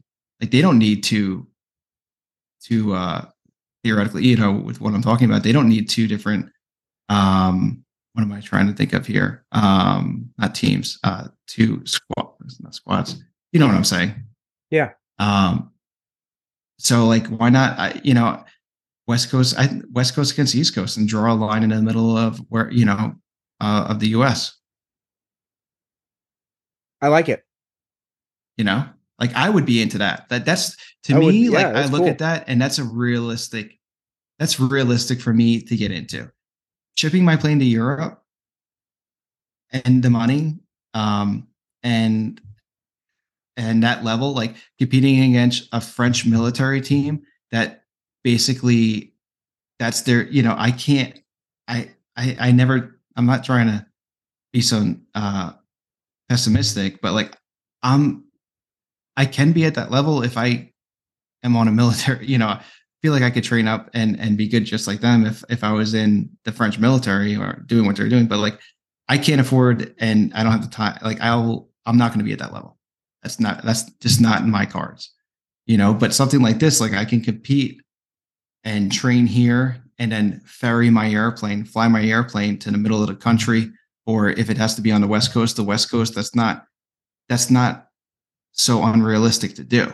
You know what I mean? And it's a higher level of competing, you know, and and you're kind of like satisfying that that uh that goal or whatever you want to call it. Yeah, So totally. it's interesting, right? Super. Yeah. No, I, I love ideas like that. You know, and then like you can have a West Coast championship, East Coast championship, and then nationals can be well. I, IAC isn't going to adapt this this whole thing that we're hypothetical fantasy land thing, but um, and then you can have nationals as well, where it's just like you know that's where you get your singular champion. You know, the best in the in the in North America. You know, at this point. Yeah. And technically, you're technically, you know, something. I'm just thinking. No, I'm wrong, because the Nationals is held by. I got to figure out the specifics, and I'm sure somebody like um, um, Aaron would know, and a lot of other people with the IAC, International Aerobatic Club, doesn't. Are they responsible for nationals? I always forget how that works. Oh, they they yes. They they host nationals. Um, For the U.S., is that how it's worded? US. Yeah. because like because I was just thinking I'm wrong, but uh, if the IAC, No, I think that's is- right. If it's the IAC nationals, then Rob winning is technically the best in the world because it's international. Yeah, that's it's kind of like it's kind of that that like that thing where like where like you know, um, baseball. You know, it's like the World Series, but it's right, it- it's kind of a similar thing because because it's not a it, nationals isn't a CIVA event. Although, does unlimited do you fly CIVA figures? Um, they're adapting a lot every every year that goes on, and and Kind of seems to get closer, right? this is this is another this is not for today because we'll Yeah, be here for days. Uh, but every year they adapt a new new and new rule uh, from CIVA, and um, you know, um, we'll talk about that another day. But yeah, it seems like the IAC is is moving in the direction of of CIVA, which isn't necessarily bad for unlimited. But I I do well, I guess if you're that- playing in that sandbox, right? For for unlimited specifically, uh, well, the categories the the the name of the category is is you you can't argue. It shouldn't limit gets- Yeah, it's unlimited. so like yeah, primary through advanced um i completely disagree i i i hate um where advanced is at this point i think that how what how come? Too hard. um i think it's it's way too intimidating um to to people that don't that cannot donate the the time not donate that can't give the amount of time it takes to get good at that category and be safe um and i think that they're you know they're making the figures a little bit more not a little bit they're making the figures a little bit more demanding on the airplane so you're gonna it's similar to where unlimited was when people were flying extra 230s and and hyped up Pitts is where you know you're just you're beating the hell out of an airplane and and to an extent you know you do have to fly you know a little bit more aggressive but yeah, you know right now in advance like you we saw we were there and you know, we saw Johnny O, who I, I, he's one of my favorite pilots to watch. Um, to be honest with you, um, and he was flying an S1T. And there's there's an unknown selection, which is CIVA CIVA adapted. It's a free unknown, uh, where you know the top, I guess, uh, nine pilots or six pilots uh, pick figures, and you have to design a sequence around that. Um, and you know, the SC, the the extra drivers, you know, are picking these these these figures that you know it doesn't matter if you're Jesus, you know, you're not going to make it. Just the energy management and and and designing a sequence with other figures, it's sometimes you're just not going to be able to fly, you know, a figure to a ten or to a higher score. It sucks. You, you know, we yeah. saw it. So like advanced, I think needs to to take it down a notch, and it's not it's not to to to make it easier. It, I think it's it's to make it at a level where more people can get involved be, and be competitive and and want to progress into unlimited. You know, like there's yeah, right. it's kind of crazy when you look at advance right now and it's and it's filled with SCs. It's yeah. absolutely it's it's crazy. You know, or you know, it's I, I think that we're just and I've said this before and, and it's just my opinion, but I think that we're appeasing a, a, a small amount of people that that don't want to, you know, for instance, like in advance, the big reason why people don't move to unlimited is because they don't want to do the negative G's. So instead, they'll put in more positive G, you know, more difficult figures, which is what's happening, you know, to appease that that certain, you know, that small group. And it's not wrong that they're that it's being it's not wrong that it's it's going this direction because unfortunately, you know, uh, people don't speak up, you know. So like you know with the internet and facebook it's i think it's getting really much better that people are voicing their opinions. And um but what what i'm getting at is um because of what's going on like it's not as inexpensive to fly. Like you can't build you know the days of building a Pitts and flying in intermediate events, you know we don't see that happening very often. And yeah. it's the cost the cost to do it you know the engines what, what an engine costs from Lycoming is tremendous. So like what i don't understand is you you can you can correlate the two where if costs are going up and you know uh, attendance is going down why would you make difficulty why would you make that graph go up as well? Like if people if costs are going up uh, hypothetically you know people training the amount of time that they're training and running gas through the tank um, is going down. So you're not going to be as as as good uh, for lack of a better term as you know you could be because it's just expensive and gas is six seven dollars a gallon and um it's not like it was a dollar so you're not training as much. So if you have pilots that aren't training as much if you have skyrocketing costs on on maintenance and and costs why are we making the category more difficult to to a select few that can afford an SC um in advance or intermediate you know it, it, to me it makes no sense because we're just basically pricing everybody else out of the category in a in a in a you know, an, a less powered or an airplane that um, just really can't can't do those figures. Uh, do you think? Do you think that if we we kind of um, how do I how do I say this? This is a little bit different than um, than like how Rob was was kind of um, propositioning uh, a category in between, right? But what about maybe adding a category in between intermediate and advanced, but almost separating advanced and unlimited into a almost a parallel track within the IAC, but but almost separate in terms of you have primary sportsman, intermediate, and then then something.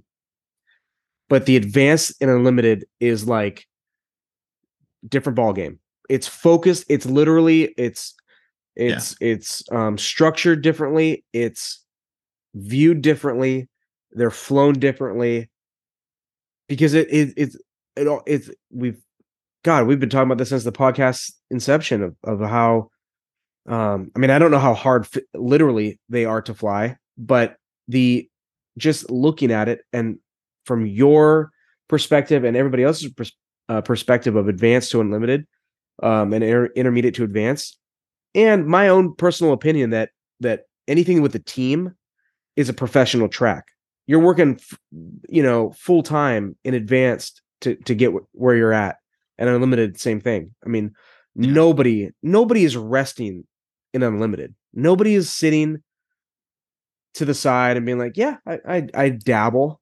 I mean if they do they either fly dangerous and we all know those pilots we've seen them or they they fucking suck. Yeah. it's it's a hardcore rich person's professional part of the sport.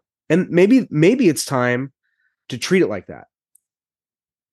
Yeah, I mean, the, yeah the you're, first gonna, you're, argument. gonna, you're gonna go poor you're gonna go poor doing this because you love it so much and you want to do it so much and you need it yeah to fly advanced or unlimited yeah buy an sc buy an mx fuck off with your Yeah. s1 we don't care just, That's the ju- you know like almost like identify as that Yeah, and I sent you the whole. I I made a whole, you know, uh, Yeah. graph, and it's it's the numbers aren't don't lie, um, as far as attendance and and and whatever. But you know, and everybody can argue, oh, this airplane can do it. Oh, like Jeff, stop being you know a little bitch and and wanting to make it easier. And it's like it's not that I want to make it easier. It's just I can I I can see and I talk to people that that won't even get involved because they're not a lot of people are not going to commit to something that they're going to suck at you know and usually people that can afford an airplane can can calculate you know time and and costs and what it's going to take you know and and not very little you know it won't take them a lot of time to calculate that and they're going to go okay i can't. This is, not realistic to me to do like you know maybe a 17 year old with the trust fund or or daddy money will just go jump in and not care but like you know a guy with a family and and a budget and you know career and obligations. Like i just went to i had a dance recital i got swim meets i got you know mason all this crap. Like it's not like i don't work fly you know fly whenever i want and have dinner waiting for me. Like that's not the way life works for most people. So, you know, I think we're underestimating the value of people that can really calculate where, you know, what it takes and not even wanting to put a foot into the water, you know, and like, so my point is, is like, there's no reason to make sportsmen more difficult. Like, it should be an easy category to me. Like, it should just have more, to me, it should just have more figures and, whatever like i don't want to get into specifics because you're you're not gonna you're not you're not gonna spur progression and people moving into a new category like everybody was arguing oh jeff like you know yes it can the Citabria can fly sportsman and, and do well it's like okay well then why aren't people in decathlons flying intermediate why do are we Right. not seeing a shit ton of decathlons in intermediate? It says it can fly it. It's in the it's in the thing that super decathlon. Fly. Why are we not seeing it? It's because it's too difficult and people you know are challenged the the sportsman is really built around a super decathlon it that that airplane can fly really good sequence. A Sata, a one what is it 150 horse 140 horse? Citabria cannot fly that sequence really as good as at that and, not good at all to be honest with you i don't think. Uh, without you know exceeding limits and starting you know that's a whole nother talk but my point is is that why do we have to make what's the big deal about sportsmen? Like it's a cool category and it's it's it's where a lot of people don't really go to primary they'll go right into sportsmen. So you know let them meet their goals. Like we talked about this already like meet your goals and then keep going. But like you get into sportsman and it's like all right that's enough. Because now intermediate's got half flicks. You know it's got all this sh- it's it's it's a big step. It's got an unknown and and all this other crap. So like you're gonna so now we're just making sports more difficult because people because intermediate is too hard. But the real argument should be well why why are we not seeing the super d like the Citabria is my argument to sportsmen so like theoretically, then like people should not be afraid to move into intermediate at that point. Yeah. Because like they don't want to be these super decathlon guys do not want to beat a Citabria guy in a 140 horse airplane flying, you know, barely making it through. Because the Super D can barely make it through and score well in intermediate. I'm not talking about Mike Lentz flying or Rob Holland. Like, let's not get things, you know, twisted right, here. Right. Average pilots, like we all know that that some of these guys, like Rob and you know Lance and RJ Gritter, like they can fly the balls off a a, uh, a Super D. We get that, but let's the businessman or the guy with the nine to five job flying once twice a week like or whatever like what he's not flying a super d in intermediate the same reason why we're not seeing 140 horse asymmetrical non-inverted system Citabria is flying in sportsman it's too Right. difficult Yeah. And it's, Makes if it's not fun at those levels, if it's not fun, people aren't going to do it. It needs to be fun. yeah so like now you're not even getting a Citabria guy in sportsman because it's too difficult and you're not going to want to do primary and fly go away from your family for three four days and fly four figures like or five figures whatever's in primary you know Yeah. so like that's my point like sportsman is not a category that should be stayed in you know maybe for the guy you know for the average guy in the great lakes and like whatever but like and not to say like other airplanes can't fly in it but like you know for the person that's kind of taking it a little bit more and wants to progress but is on that budget and and has a family and time constraints like there shouldn't we should be seeing more we should be seeing we should want people to to keep moving because you have you have three more categories above sportsmen and we're not even getting most of these people into intermediate. I mean intermediate right now like you don't even when you think intermediate you don't think of a of a, a decathlon or or any type of airplane like that. You think immediately like monoplane. I don't even think Pitts when i think of that category at this No. point there's so many monoplanes in it. And that's not i don't think that's good. And like everybody you know some people that listen to the show there's and i i really respect you know people that were against my opinion on this but they're diehard aerobatic guys. Like they love aerobatics. They breathe it they drink you know eat it sleep it and and you can't look at it from your standpoint like that because you're gonna progress you know with people yelling at you in the face not to do it. But you know we want the we want to grow our base. We want to get content contest attendance numbers up.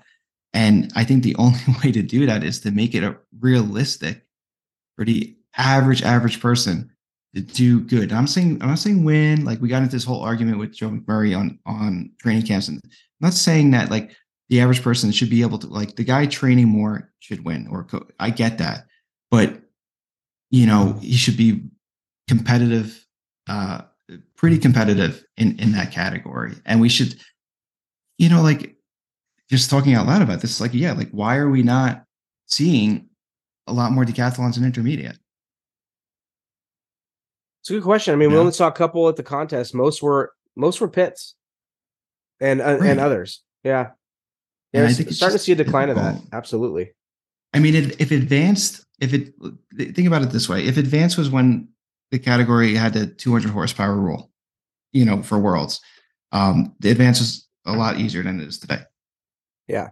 Um, do you think that if advance was like it was back then, intermediate was like what, and so on and so forth, I would bet a ton of money that people like Lee Hubner, Jerry Esquiniza, or however you pronounce it, um, Justin, you know, Batman, those they would be in advance right now and doing well. It, can be not today's advance. I'm talking about back then advance at, at right. that level. They would be, and you know something, they would feel really fucking good about it because you know what? They started in sportsman, they did good. They went to intermediate, they did good, and they're meeting these goals and progressing. And you know. Right. maybe they stay in advance, or maybe like you said, maybe it, if it was that way, it would it would it would pay to have a category like excellence, like they do in France, that in between advanced and unlimited, where you could take it a step further, you know. But like to create another category right now and not have have the attendance, it's not worth. It doesn't seem like it would work, you know. Um, but like you just you're not getting progression. You're getting frustration out of a lot of people. And I can I'm not going to name names, but like I've spoken to the people that like are flying the airplanes that would do really well in the night in advance and that are Yeah. trying to keep up right now. And it's just it's not pilotability. I'll guarantee you that. Not fucking pilotability. Um, and it's frustrating for me. And like I'm I sh- if anything, I don't need to argue this. Like I did advance. I did I did pretty good. And I had the and I had the airplane that I'm did arguing okay. against. You did okay. So, You're- like- you're, nothing to shake a stick at. Yeah, like I don't need that's my point. Like I don't need to waste my time arguing this if I didn't really believe in it. You Right. know? And um and I think that you know we're seeing you know I don't know the numbers on it, but it would be interesting to look at how long what the turnover rate is for somebody who comes in in sportsman and um, how long you know the average person we're talking about and how long they last in the club before leaving and what what i would assume would be frustration Yeah. you know um Yeah. but yeah i mean i think it's worth a try i mean what's the worst that can happen like you make the sportsman easy for next year intermediate easy for next year i mean you're gonna get like so if if lee and i love lee and he wouldn't do this so that's why i'm using him as an example like so next year we make sportsman easier intermediate easier and advanced easier and the and the um and over the i think it's in like december or whatever or november the no one's come out and it's easy easier advanced comes out i will bet you know whatever with lee that lee is going to compete in advance. He is going to move up. It's Yes. and and i guarantee you he would whether he admits it or not he would appreciate the progression to this advanced category that's quote unquote easier and and and just easier because you you know you're learning more figures but not as many. And he a guy like that can look at that category and he's going to train and he knows that you know he'll be able to be competitive and not not look at it like an everest type of mountain decline. And it'll Right. keep him involved in the sport. But it's not going to like i don't see how it can hurt us trying this out. Like we're not losing people. So if people in sportsmen are like oh it's too easy well go to intermediate. What's it's Right. easier than what you sh- what it's already there. Like you should be intermediate to begin with but you're not. But like it's it's it's easier intermediate. Like move. Move up in category there you go and like leave sportsmen to the sportsmen to the, to people getting into the sport or who want to dick off a little bit you know or whatever. Like that's what that that category is not should not be not not necessarily competitive but it shouldn't be a category where people want to stay in. You know what i mean? So like that that's my argument like oh well advanced uh, intermediate easy we'll move to advanced you know? And my only the, the thing that would suck is for the advanced pilots because i get the unlimited with pushing and negative g's like i get it and that's where you know maybe having an ec- uh, um, uh, a middle ground category with unlimited advance would pay to just keep advance where it is now but create like a uh, a 90s advance like leave advance where it is now whatever but create like a in between intermediate and advance Yeah. type category you know and like but there's an i feel like you can argue it's super easy to people that are going to be against it. Like oh it's too easy. Well fucking move up man. Stop sandbagging. Move up. You know? Do you think it's an element where people just want to stay in the category that they're doing well at and uh, have the reassurance of flying a category and doing well at something and not wanting to do, not wanting, not necessarily starting at the bottom of the pack because that's not necessarily how it always works. I would love but- to answer this question because I, I have it's a multitude of things. So number one, every person in sportsman that flies the balls off their airplane know that if you want to win an intermediate and a super D, you're gonna have to fly the balls off of it, and they don't want to hurt their airplane. That's number one. Number two, they know that their airplane um, it won't be as competitive because it's saturated with monoplanes and intermediate. Number three, um, to that level of commitment of being good in intermediate is going to take more time and maybe they don't have that to commit so like there's a multitude of reasons and most of the time it's it's not to the, the large majority. And i think that we all know that right now to be competitive in intermediate and super decathlon you're pushing that airplane pretty hard. Um and um, you know, like everybody talks about super decathlons and snap rolls, right? Like I had a super D, I did snap rolls with it within the limits, and uh, I pop rivets on the uh, inboard uh, false rip, you know, rear to uh, left fuel tank. Um, I had other people talk to me about snap rolling them, and the greenhouse came out. You know, like the airplanes are. It's tough and intermediate on that airplane. I mean, wouldn't you agree? Totally agree. It's it's it's and it's not the problem with the Super D and some other airplanes too. I, I would actually put the Pitts S2B in the same category where you could do things within the envelope, within within limits, on speed, and over time the airplane just doesn't handle it well. I had a greenhouse come out on an inverted flat uh, on a super decathlon. You know, the, the, that airplane gets weird. That that frame twists. It's it's not as structurally sound as as some other airplanes. Uh, things twist and bend. Champion, like the head yeah. guys, and talk to him about the intermediate and go through the intermediate sequence with him and let let him tell us what he thinks about the airplane flying that air. You know, like talking about like one of the engineers. Yeah, I, I, I would be really curious because um they they just you know could you know it's not an airplane like an like an extra you can fly an extra to the limit you can fly an extra to the limit you can fly an extra beyond the limit you know i uh, i won't say whether people do or not but let's be real people you know i think they do um in some cases But Oh, did I lose you? Yeah, I'm back now. Oh, gotcha. Um, yeah, if if you if you if you know flying an extra or even S2C, you know those have problems too. Uh, but an extra you can fly, you can fly an extra pretty much as hard as you want. Um, unless you're AJ, then you can find the limit. Yeah, you people find the limits in an extra, but you're talking, you're talking an exceedance. You know there's eh, air show routines and unlimited flying that that you're you're flying at the limit all the time and and these airplanes take it. And uh, honestly decathlon like, within the limits it doesn't take it. it. you you know that airplane is absolutely approved to do snap rolls and i can't remember what the snap speed is. Like 90 or something like that. It's 85 or something. 85 yeah. You could snap them you can snap that airplane at speed never go a mile an hour above it and I I promise you you'll have problems eventually. Yeah. There's everybody that's like, oh, dude, you know what? People only have fuel tank issues, or they or they pull rivets um, no. when they exceed. No, it's it's it's absolutely not. I I, I promise you, you. I've had windows break. Uh, I've had the side windows pull out. Th- those are those airplanes just. And I, I've never. I'm not somebody that flies super hard. You know, I'll say shit right. like, oh, I'm ready to go. Uh, let's go fucking fly the wings off this thing. And it's like, that's not, it's tongue in cheek. It's not. I'm not. I'm not out exceeding G limits. I'm not snapping 30 miles an hour above the approved speed. It, those airplanes just do not. They don't hold up to regular in limit maneuvers over time. You you have to watch them. You you're gonna in in, in the B. You're gonna crack ribs. It's you're just gonna do it. You're gonna crack ribs in the top wing of a B. You're gonna uh, have fuel tank issues or pull rivets in a super decathlon or a greenhouse or side windows. Um, it's just going to happen.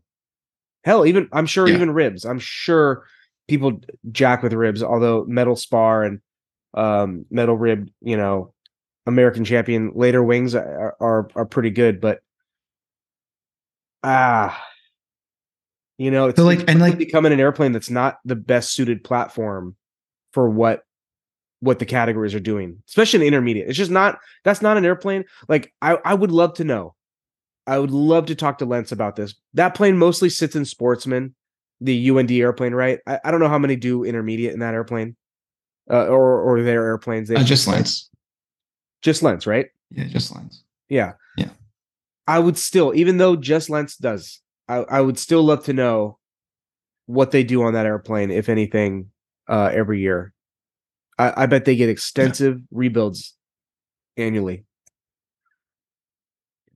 Well, who knows? But like, you know, and even like for your case, like, you know, looking at you with this, um, if we went to those the to the categories the way they used to be, I feel like you would be more inept to, com- to compete because you're looking at it as like, okay, like obviously you have a low, you know, you have a lot of time flying aerobatics. So sportsman, although like it's a good place to start, you you want to challenge yourself more. So then you look at intermediate and you're like, okay, I can I can do intermediate. That's a challenge. But I know that you're probably looking at advanced and you're like, fuck no. Like that's just not. So like now you're gonna enter into a sport where there's no progression for you. Like right now, looking at you, like there's no progression. Like I can't see you wanting to do advanced at all. And like yeah. the fun part about competing or regional, like because we're not getting paid for this. And the fun part about the IAC and being a member and going to these contests is the, is part of it is the progression. Like I started in sportsman and loved it, and then when I went to intermediate, um, you know, I felt accomplished. You know, I was ready and I was challenged, and it was a good step, and I really enjoyed it. And then from intermediate, I went to, you know, obviously advance. And like when I did that, I went, I remember, you know, signing up at the register. I was like, holy crap. Like I used to look at some of these guys signing up for advance when I was in sportsman or just being at a contest and not flying, being like, holy shit, I can never. And then like, you know, just last year, like I went to the, to the, the contest, landed and went, and I remember walking in there, like, holy crap, I'm going to actually sign up for unlimited. Like I never thought. And it was such like a, you know, an aha moment where it's like, wow, this is, you know, for me, it was like, wow, this is really, I've really not feel accomplished, but like it was, uh, what's the right term I'm looking like? It just felt good. Like, like, sure, you know, worth it, like a goal, whatever you want to call it. Like moving up categories is a lot of fun. And like, you can't argue, you know, we can get the Don on here, we can get Matt Chapman on here.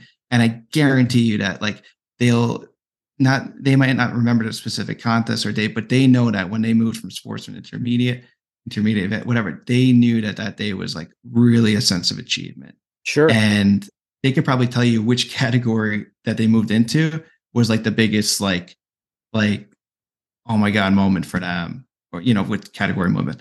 Um, and, and that's, that's a lot of fun. And we're not seeing that. And I, I think a lot of people, if they were to do that, they would stay within the sport more. And, yeah. um, you know, they would probably be at a higher level of flying and competing at this point because it's more it, eh, the goals are more in sight for them and not so much like they're look you know maybe they're looking at it as a three year thing and it's it's not realistic but like you know two year two year two years so you're six years you know and then they'll be at a higher category. So i don't know.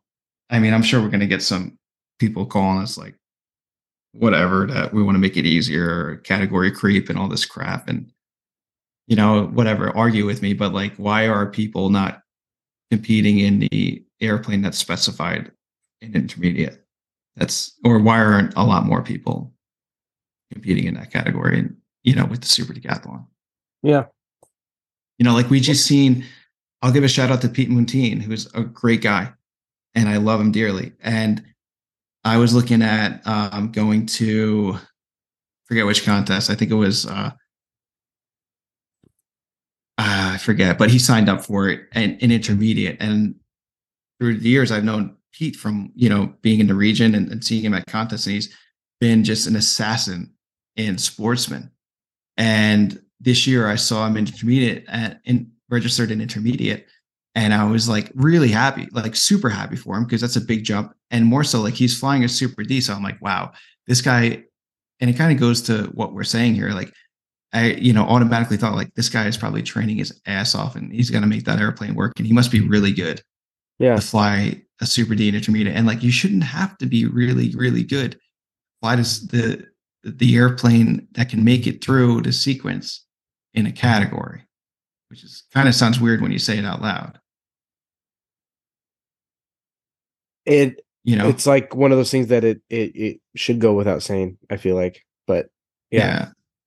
like anybody doing like the intermediate i forget last year this year whatever the heck where they put that half snap rule in um, which is an easy figure to do but a really hard figure to do really well um, like who who is practicing half flicks in a super decathlon tell me and i'm not talking about like rj like nobody name name me some some normal dude in freaking California with a super decathlon that's practicing half flicks. Like, give me a, a, break. You know?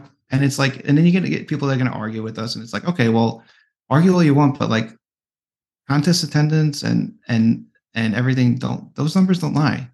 Yep. So yeah, agree, dude. We'll see. Well said, my friend. Well said. Soapbox over. Anything else before we wrap this bad boy up? Uh, I guess we got to give a shout out to uh, LIFT for Tracy. Yeah, you know that that's another thing. Um, and this isn't to, uh, obviously LIFT is a supporter of the podcast. I love LIFT. Everybody knows that. No secret there. But I can't think of a cooler company more involved in kind of this facet of aviation than than LIFT. I love it. I hope yeah. hope it inspires more companies to kind of get more involved. But they are super involved, man. They just will yeah. sponsor every contest, and I love it. Couldn't be happier. Um, one of the partners in my airplane uh, won a helmet at the auction at the banquet at Tracy, and then every serious? category, yeah, yeah, and then every um every category, first place got a free pair of shoes. That's amazing. It's cool. LIFT does a lot, man. They donate a lot. I, I you know, I I sing Todd and uh, Braden Lentz's praises a lot, but they are uh they do they're they are real awesome ambassadors for the sport in terms of a company showing love. Yeah. It's pretty cool. It's pretty cool. That's awesome. Yeah. Awesome, awesome. Well, congrats on your airplane competing. I know it took it was a lot. it was well. It, it's uh it's a long time coming. Yeah. that was awesome. Richo, uh, it was Richo's uh, first contest. Uh, he owns a super decathlon, which is, you know, maybe we need to get him on the podcast because he owns a super decathlon yeah. and he's a partner in my airplane. And yeah. um, went from sportsman to intermediate and chose to go. Obviously, you know, he has the extra. Might as well use that for intermediate. So it was his first contest in intermediate, and um, the intermediate. The, here's the other thing: is like well gosh we should talk about this and uh, we should we, we got to make notes for the next episode but is is intermediate becoming the new sportsman in terms of attendance in some markets because it uh intermediate was hugely attended at tracy really big field big field i i don't know that it was bigger than sportsman but it might have been as big i'm actually pulling it up right now um and the scores were crazy we've talked about the high scoring in california before. Um, you know, Richo got like second to last, but he got like a 70 in the overall. Yeah, he got 70.71. Uh, there was 1, 2, 3, 4, 5, 6, 7, 8, 9, 10, 11, 12 intermediate pilots. Yeah. Uh, laser laser 230 intermediate, S1S intermediate. So it goes uh top to bottom, wins. Uh Josh Horwich, uh, he won in the laser 230. Congrats, man. Yep. Um, yep. then it went Pitts S1S, laser 200, Pitts S1S, Powell, Miko, Great Lakes, love that. 80%. Yeah. It's incredible. Smashing it. Um, S2B, Great Lakes, Brian Jones, crushing it. 78, yeah. really tight scores. Yeah. Uh, Dude, like the first won. half of the field were like 80% almost. Yeah. And like look at advance right now, like extra 330 LT, Edge 540, Velox, uh, S2S Pitts, 300, yep. G200. It's like shit and then uh, AJ won uh, unlimited, followed by Dave Watson. Uh, super tight scores there too. Uh, yeah, but um, yeah, it looks like Dave flew really well. Yeah, it, it, incredible contest. I mean, uh, I, it makes me want to go. I got to be honest. It makes me want I was really impressed, man. I was really impressed. I'd love to see, um, I'd love to see nationals there. I'd love to see a worlds there. I think this contest is going to becoming the premier. I could see it becoming the premier West Coast contest. It's the contest to attend. I could I could easily see it if because they're constantly trying to improve it every year. The, the goal is to make it better every year, not just have it, but to be better every year. And that and yeah. I mean, they just really crush it. I, I cannot say it enough how impressed I was at the entire operation of Tracy. Everybody was yeah. super happy to be there. Everybody was super happy to have the the contestants there, the airplanes there. There was no issues, no drama, no complaints. And I'm not even talking about inter contest drama. I'm talking about with the city, with the population, with the airspace, with the FA, nothing. It was Nothing. impressive. Nothing. Nothing. Uh, it was it was really really impressive. So uh, I hope everybody is patting themselves on the back that had a part in that because I was really impressed. Yeah. No, really cool. I'm just looking through all the intermediates and like there's been like two or three so far this year that two or three pilots, uh, two or three um sorry, super decathlons um that have competed in intermediate out of however many. I mean the intermediate category at the um Mark Fullerton Memorial Bear Bash Yeah. was this is the intermediate category. Um, so I'll, I'll read off who won uh, first through third. Jerry, followed by Lee, followed by Corey. Uh, congrats, guys! And this is the way the planes lead. The, the planes uh, read: 300 extra 300s, extra 300s, extra 330 SC, Pitts S2B, Pitts S1S, Staudacher S600, DR107, Pitts S2B. Imagine some guy like, and then like, you know, there's no, yeah, obviously there's no super decathlons. Yeah. Um, Yep. And then uh, for advanced at that category, and I, I know it's I'm making an unfair argument because like maybe nobody is flying a Super D near there. Um, advanced Right, category right. for Bear Creek, Kyle Collins, who I don't know, but he's been putting up some really high numbers. So Yeah. seems like a great, great pilot. Followed by Martin uh, Flournoy. Yeah, Cancel. uh, yeah. So Panzl 300S, 330 SC, Gamebird, Panzl 300L, 300S already advanced, no unlimited.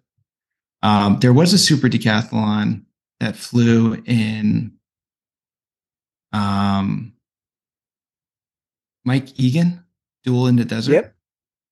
I don't know him, but Mike's awesome. 74%. Really cool score. He beat out um, an S1S and an S1S. Um, really cool. Mi- Mike's an assassin. He's he's a great guy. Long time IAC 38 competitor. Great guy. Yeah. So yeah, so if anybody complains to us in a Super D or or whatever that's flying sportsman, I guess you can't complain because you're not flying because you're not moving into intermediate. Is that right? Yeah. I like it. Is that what I we're agree. making the? uh We need a little bit of drama. There hasn't been enough drama in the past couple months, so we got to spur up some more talk. You know. I love it. I love it. Yeah, we we need we need, you know, we got to up the drama a little bit more. We've been too. We've been following, not following the rules, but we've been, you know, our uh our editor hasn't hasn't corrected us with uh how we've been running these shows. So we give some stuff to talk about. I love it, dude. I love it. Well, shit, man. Let's take a fork in this one, and we'll uh, we'll come back next week with some more drama. What do you think, I love it. guys? Lift Aviation, show them some love. Send them an email thanking them for their support for aerobatics. Uh, better yet, go buy some shoes. Go buy a helmet. Buy a kneeboard. Buy a flight cap. All kinds of stuff. But they're um they're just they're crushing it. LiftAviationUSA.com. Use the promo code FlyCoolShit at checkout for 25% off most items. Uh, go support Bobby Holly, Father Bobby, Father Rob, Father Robert. Fly good merch. Promo code is AKRO, A K R O, at checkout for 10% off the entire website. And what else? Anything else? Um, not too much else. There's uh just a little bit of uh emails going around today on say Wednesday. Uh Wednesday for the Warrenton contest in uh Virginia. Um might cancel it because of the smoke. So Because of smoke. Again, Yeah, thanks, all that. thanks a lot, Canada. You guys are great. Blame Canada. Blame Canada. Oh my Canada. I think I might post that on the uh, aerobatic. I think you should. Yeah, That'll be really that'll be fun. Yeah, I'll that'll give be you fun. credit. no, no, no. You well, if you only if you want the hate mail to go to me, I guess that's fine. I'll take it. I'll take it. Um, I love it. but yeah, uh, we will. Uh, we'll talk to you all next week. Thank you for listening to another episode of Fly Cool Shit.